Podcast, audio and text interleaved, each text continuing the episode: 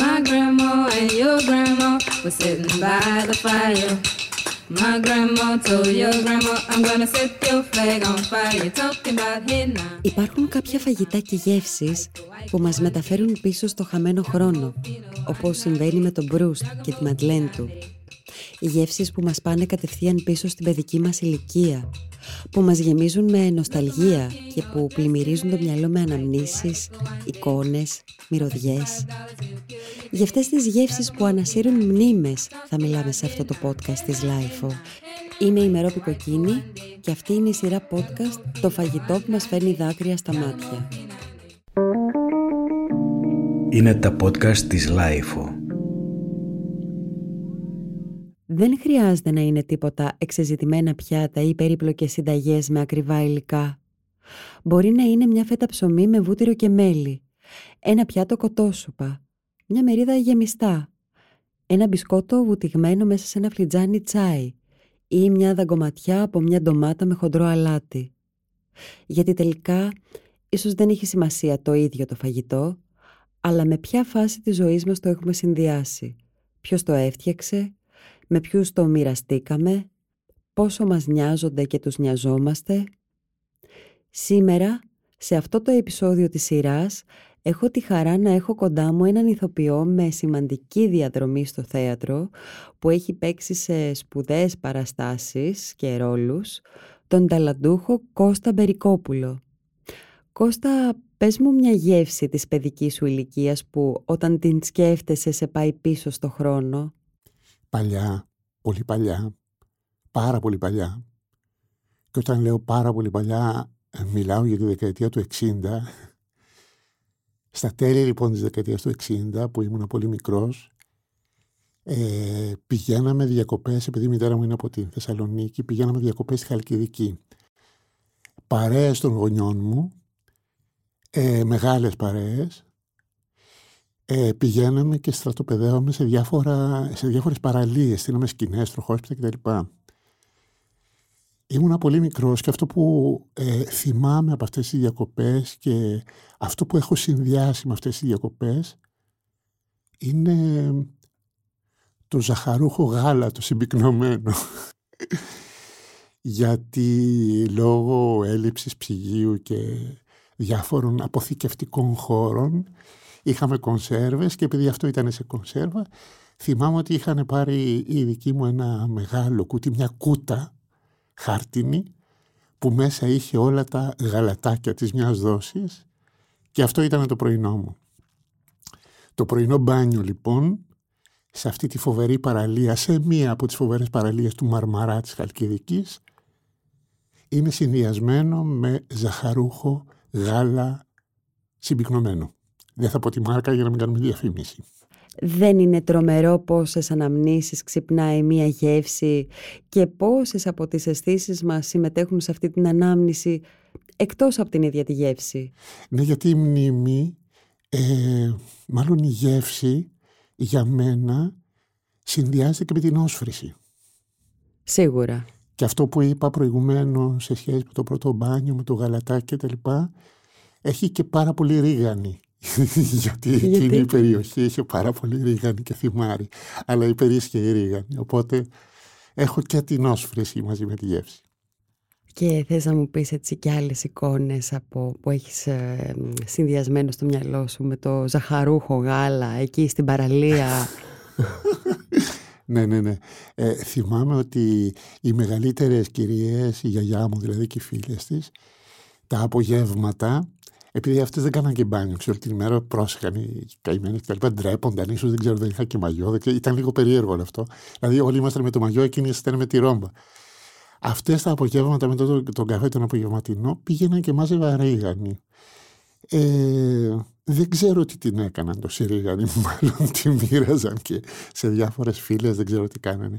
Πάντως ήταν μέσα στην ιεροτελεστία της ημέρας τους, η απογευματινή βόλτα σε συνδυασμό με ρίγανη.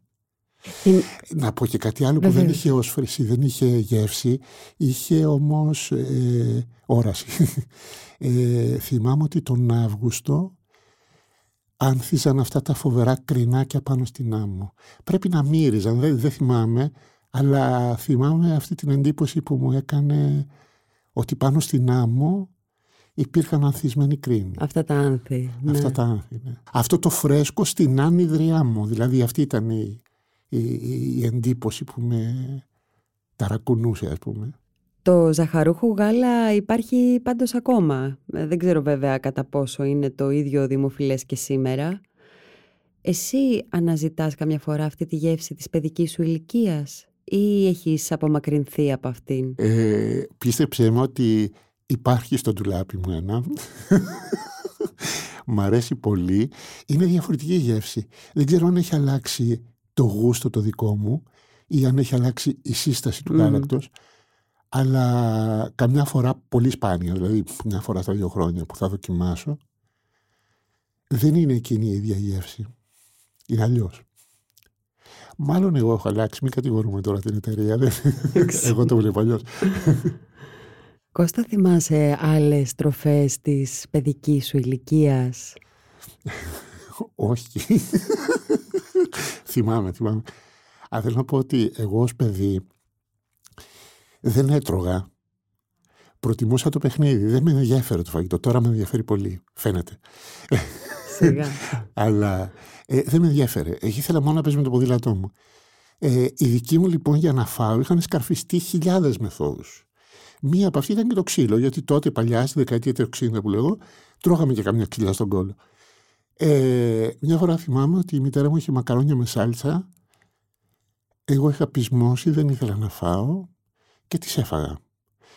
Είχα μια μπουκιά μες στο στόμα μου μακαρόνια που δεν έλεγα να την κατεβάσω και επειδή με έπιασε το παράπονο και τα κλάματα επειδή έφαγα δύο στον κόλλο, θυμάμαι ότι μου βγήκαν τα μακαρόνια από τη μύτη. Ε, έχω να σας πω, παρόλο το συχαμένο του πράγματος, ότι έκτοτε νομίζω είναι το αγαπημένο μου φαγητό το μακαρόνι.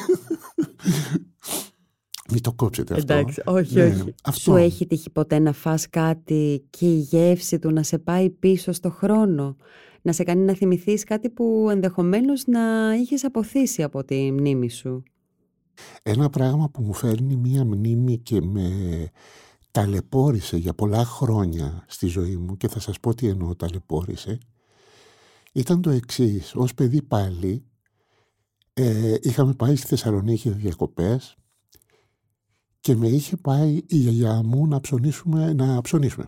Ήθελε να πάρει ψωμί.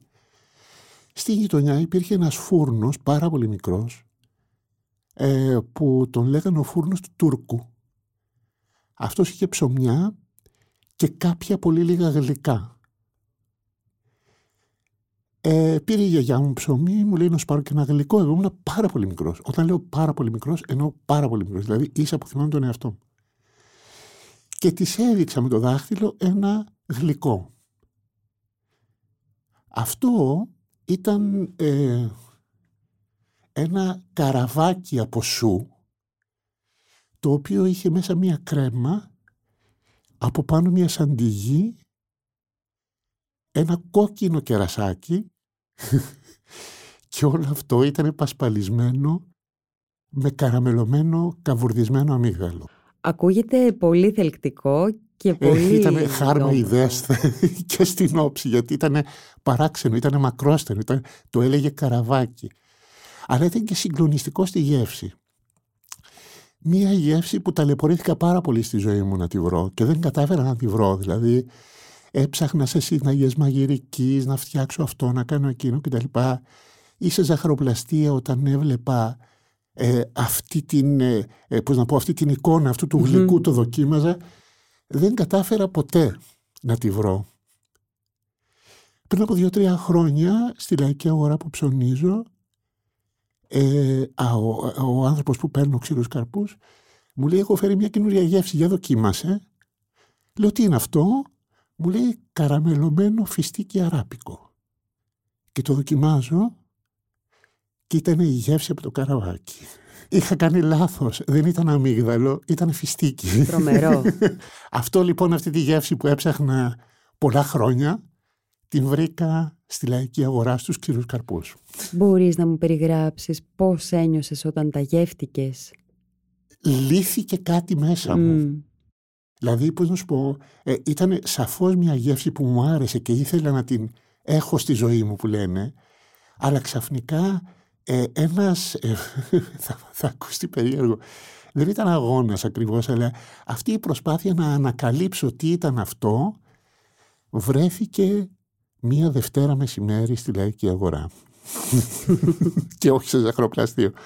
Οπότε να υποθέσω ότι αυτά τα ε, καραμελωμένα φιστίκια ε, πας και τα προμηθεύεσαι από τη λαϊκή ή τα αφήνεις έτσι Όχι, θέλεις να... όχι, Αυτό; όχι, μμ. όχι.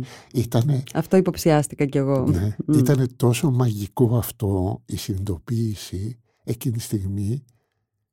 Δεν ξέρω τι θα κάνω στο μέλλον και αν αποφασίσω κάποια στιγμή να το φτιάξω αυτό ή να το ψάξω αν υπάρχει κάπου. Αλλά σαν να λύθηκε μέσα μου, σαν να, σαν να έγινε μια, ε, πώς να πω, σαν να δόθηκε μια λύση σε ένα μυστήριο. Αλλά από όλο αυτό κρατάω αυτό το λάθος. Αυτό που ψάχνουμε ας πούμε στη ζωή μας και δεν θέλω αυτό και ξαφνικά συνειδητοποιήσω ότι αυτό που θέλεις δεν είναι ακριβώς αυτό που έψαχνες. Είναι κάτι άλλο. Δεν είναι αμύγδαλο, ήταν φυστική. Ήτανε φιστίκι. Τέλειο. Εσύ ασχολείσαι με τη μαγειρική; Σου αρέσει να περιποιείσαι τους φίλους σου και γενικά τους δικούς σου ανθρώπους; Όλοι οι φίλοι μου λένε ε, Α, γιατί ναι. δεν ανοίγεις ένα εστιατόριο, μια ταβέρνα, γιατί δεν δίνεις φαγητά κάπου κτλ. Και, και λέω, με έμεσο τρόπο θέλετε να μου πείτε να αφήσω το θέατρο και να ασχοληθώ με τη μαγειρική. Αστείευω. Ε, ναι, μαγειρεύω. Ξέρεις τι, ε, ε, μ' αρέσει πάρα πολύ ε, η, η παρέα, η επικοινωνία, οι φίλοι, οι άνθρωποι να μαζευόμαστε σπίτι μου ή σε σπίτια φίλων ε, όπου και εκεί συνεισφέρω, δηλαδή και καλεσμένος να είμαι κάπου για φαγητό, λέω να φέρω κάτι. μ' αρέσει, μ' αρέσει αυτό. Ε, και μ' αρέσει και ε, το άραγμα στο τραπέζι, δηλαδή δεν θέλω μετά το φαγητό να πάμε να κάτσουμε στον καναπέ, θέλω αυτή η εκδρομή η ημερήσια να, να εξαντληθεί στο τραπέζι, μ' αρέσει πολύ αυτό. Μπορεί να είναι ένα παιδικό αποθυμένο τώρα για να κάνω και το Για ψυχίατρο. πες. Όχι, γιατί ε, θυμάμαι ότι ε, το καθιστικό μας, η κουζίνα μας, ας πούμε, του πατρικού σπιτιού, ήταν ένα πάρα πολύ μεγάλο τραπέζι. Ένα πολύ όμορφο κίτρινο φορμάικα τραπέζι, πολύ μεγάλο. Που εκεί τη βγάζαμε όλη μέρα, δηλαδή... Είχες αδέλφια, έχεις ναι, αδέλφια; είχα, είχα δυστυχώς Α, μία α. αδερφή η οποία δεν Ναι. ναι, έχει φύγει. Ε, αλλά και ο πατέρας μου και η μητέρα μου, ναι. Και οι φίλοι που έρχονταν. Θυμάμαι ότι ήμασταν συνεχώς γύρω από αυτό το τραπέζι το μεγάλο. Είτε για καφέ, είτε για φαγητό, είτε για κουβέντα, για γράψιμο, τα μαθήματά μας. Και εκεί τα, εκεί τα κάναμε. Η γεύση, η μνήμη της γεύσης λοιπόν είναι πολύ περισσότερα από την ίδια τη γεύση. Εμένα η, η γεύση, η, η μνήμη, η μνήμη είναι άρρηκτα συνδεδεμένη και με την όσφρηση. Μμμ. Ε, σε ένα ταξίδι, ας πούμε, στην Κωνσταντινούπολη, η όσφρηση θα με τραβήξει να πάω να φάω και μπάπ, έτσι. Ε, όχι, θέλω να πω ότι ε, ένα άρωμα, ας πούμε, η μυρωδιά ενός αρώματος, μιας κολόνιας, μιας δεν ξέρω τι, ε, αυτόματα με πηγαίνει σε μια εποχή, σε μια πολύ συγκεκριμένη εποχή που κάτι έχει αφήσει για κάποιο λόγο μέσα μου. Ε, εκτός από το περιστατικό με το καβουρδισμένο αμύγδαλο που δεν ήταν αμύγδαλο που είπα προηγουμένως δεν έχω κάτι που να το συνδυάζω με τη μνήμη. Ε, την, ε, τη συνδυάζω περισσότερο σαν επιθυμία τη γεύση. Δηλαδή, Ε, να έρθω ας πούμε σπίτι σου να μου φτιάξεις αυτό το Μμ. υπέροχο φαγητό ή το, ή το τίποτα, πατάτες τηγανιτές, δεν έχει σημασία. Αλλά μέσα πάντα από, την, από αυτή την συνέβρεση και την επικοινωνία. Δηλαδή, ε, ενώ η όσφρηση έχει κάτι μοναχικό για μένα, η γεύση έχει κάτι επικοινωνιακό και ομαδικό. Ε, Μμ. θε- δεν ξέρω αν θέλεις να ακούσεις και μια ιστορία μμμ. Που έχει να κάνει πολύ και αυτό με τη γεύση. Ε, ως νέος ηθοποιός πριν από πολλά χρόνια ε, ήμουν στο Κρατικό Θέατρο Βορείου Ελλάδος και έπαιξα σε μια θρηλυκή θα πω παράσταση. Γιατί ήταν πολύ ωραία έτσι, την είχε ευχαριστηθεί και ο κόσμος πολύ και εμείς. Ένα έργο του Ντεφιλίππο το Σάββατο Κυριακή και Δευτέρα. Αυτό είναι ένα έργο σε τρεις πράξεις, κάθε μέρα και μία πράξη και το Σάββατο η πρώτη πράξη είναι η προετοιμασία του φαγητού της μαμάς που θα φάμε στη δεύτερη πράξη την Κυριακή. Και σε αυτή την παράσταση ε, παίζαν πάρα πολύ ωραία υπέροχοι ηθοποιοί. Ε, μαμά ήταν η Μπέτη Βαλάση η οποία έκανε, ε, ε, ε, ετοίμαζε το φαγητό για την οικογένεια ε, ε, σκηνοθεσία του ήταν του Γιάννη Διαμαντόπουλου και ήθελε να μαγειρεύουμε πραγματικά επί σκηνής. Πράγμα που συνέβαινε. Δηλαδή. ο κόσμος μύριζε τα κρεμμύδια που τσιγαριζόντουσαν. Επειδή όμως ο χρόνος της παράστασης είναι συμπυκνωμένος και περιορισμένος, δεν γινόταν να ε, μαγειρευτεί το φαγητό, οπότε τι γινόταν; Στην πρώτη πράξη πραγματικά στείνανε το φαγητό, μύριζε η αίθουσα κρεμμύδια. Τι Ήταν φαγητό; ραγού. ε, ε, ήταν παλιά πριν ανακαινιστεί η εταιρεία Μακεδονικών Σπουδών και μύριζε όλο το θέατρο, όλη η σκηνή μεγάλη. Ε, τι κάναμε λοιπόν; Στην πρώτη πράξη υπήρχε η προετοιμασία κανονικά, κόβαν τα κρεμμύδια, τα τζιγαρίζια κτλ. Και όταν άλλαζε το σκηνικό για τη δεύτερη πράξη, παίρνανε μισομαγειρεμένο το φαγητό η τεχνική στην κουίντα και φέρναν έτοιμο μαγειρεμένο. Το μισομαγειρεμένο όμως δεν πήγαινε χαμένο διότι συνέχιζαν να το μαγειρεύουν αυτοί και το τρώγαμε πάντα μετά την παράσταση. Πάντα κάναμε ένα μεγάλο πάρτι με κρασί και με πάντα. Εντάξει, τις περισσότερες φορές. Ναι, ναι. Αυτό. Καταπληκτικό. Τρώγατε όμως κάθε μέρα ραγού. ήταν από ένα σημείο και μετά χάλια. Ήταν σήκαμα. Δεν γινόταν. ναι. Ωραίο, ωραίο, πάρα πολύ ωραίο. Ήταν μια πολύ ωραία εμπειρία και αυτό είχε να κάνει πάρα πολύ ε, με αυτό που έλεγα προηγουμένως με τη συνέβρεση.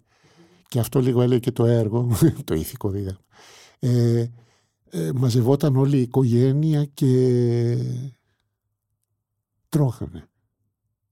Αλλά μαζευόταν η οικογένεια. Και δεν το λέω καθόλου ηθικοπλαστικά, χριστιανικά. Το λέω με την έννοια της συνέβρεσης των ανθρώπων. Της ανάγκης της επικοινωνίας, του να βρεθούν, να πιαστούν, να αγκαλιαστούν, για να λέω και επίκαιρα πράγματα. Ε, νομίζω ότι αυτό ίσως είναι κάτι που έχει κοστίσει σε όλους αυτή την πανδημία ε, να εξομολογηθώ κάτι. Φυσικά. Εγώ κλέβω. Δηλαδή μέσα στην πανδημία, ειλικρινά το λέω βέβαια, έχει τύχει και έχω κάνει και κάποια rapid test κτλ. Ε, επειδή είναι και πολύ μεγάλη σε ηλικία η μητέρα μου και την προσέχω, πηγαίνω σχεδόν καθημερινά, ε, σε απόσταση βέβαια, με απόσταση, και πίνουμε ένα καφέ μαζί και τα λοιπά για να έχει και εκείνη μια συντροφιά γιατί είναι εντελώς μόνη. Αλλά και με διάφορους άλλους μόνους φίλους, κανονίζουμε με απόσταση. Δεν αγκαλιαζόμαστε, δεν φιλιόμαστε κτλ. Προσέχοντας πάρα πολύ και τρώμε. Δεν γίνεται, δηλαδή δεν ξέρω να με πάτε μέσα, να με καταγγείλετε, κάντε ό,τι θέλετε. δεν γίνεται σε καθαρή, ε, πώς να πω, σε καθημερινή βάση. Αλλά το κάνω. Το μόνο που δεν έχουμε καταφέρει ή δεν θα ήθελα να φτάσουμε σε αυτό το σημείο είναι να τρώμε με τηλεδιάσκεψη. Και αυτό γιατί το λέω, γιατί έχω ένα φίλο ο οποίος ε, ε, το παιδί του και η γυναίκα του είναι στο εξωτερικό και βλέπεις ότι ο άνθρωπος για να μιλάει με το παιδί του είναι μόνιμα ανοιχτό το κινητό του τηλέφωνο και ό,τι κάνει το συζητάει με το παιδί. Δηλαδή βάζει ένα καρφί στον τοίχο, λέει τώρα θα καρφώ, είναι και μικρό το παιδί. Και λες είναι ένας άλλος τρόπος αυτός συνέβρεση των ανθρώπων. Ε, δεν θα ήθελα να φτάσουμε στο σημείο να τρώμε με τηλεδιάσκεψη. Κώστα, σε ευχαριστώ πολύ για όλες τις ιστορίες και τις σκέψεις που μοιράστηκες μαζί μας. Ε, χάρηκα πολύ. Χάρηκα πολύ που βρεθήκαμε. Ε, και μακάρι να τελειώσει αυτό το κακό και να ανταμώνουμε σε όμορφα τραπέζια και με όμορφες γεύσεις. Κρατάω αυτή την ευχή και σε ευχαριστώ πολύ και πάλι. Και εγώ. Στο επανειδήν.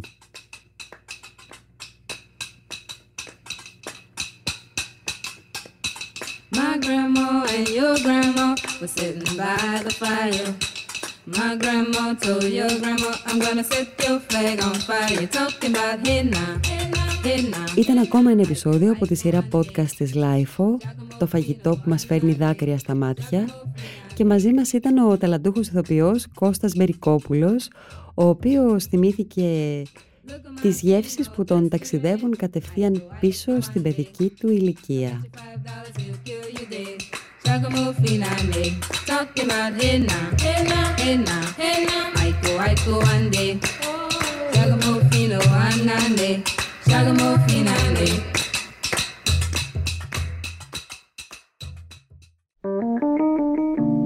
Είναι τα podcast της Life.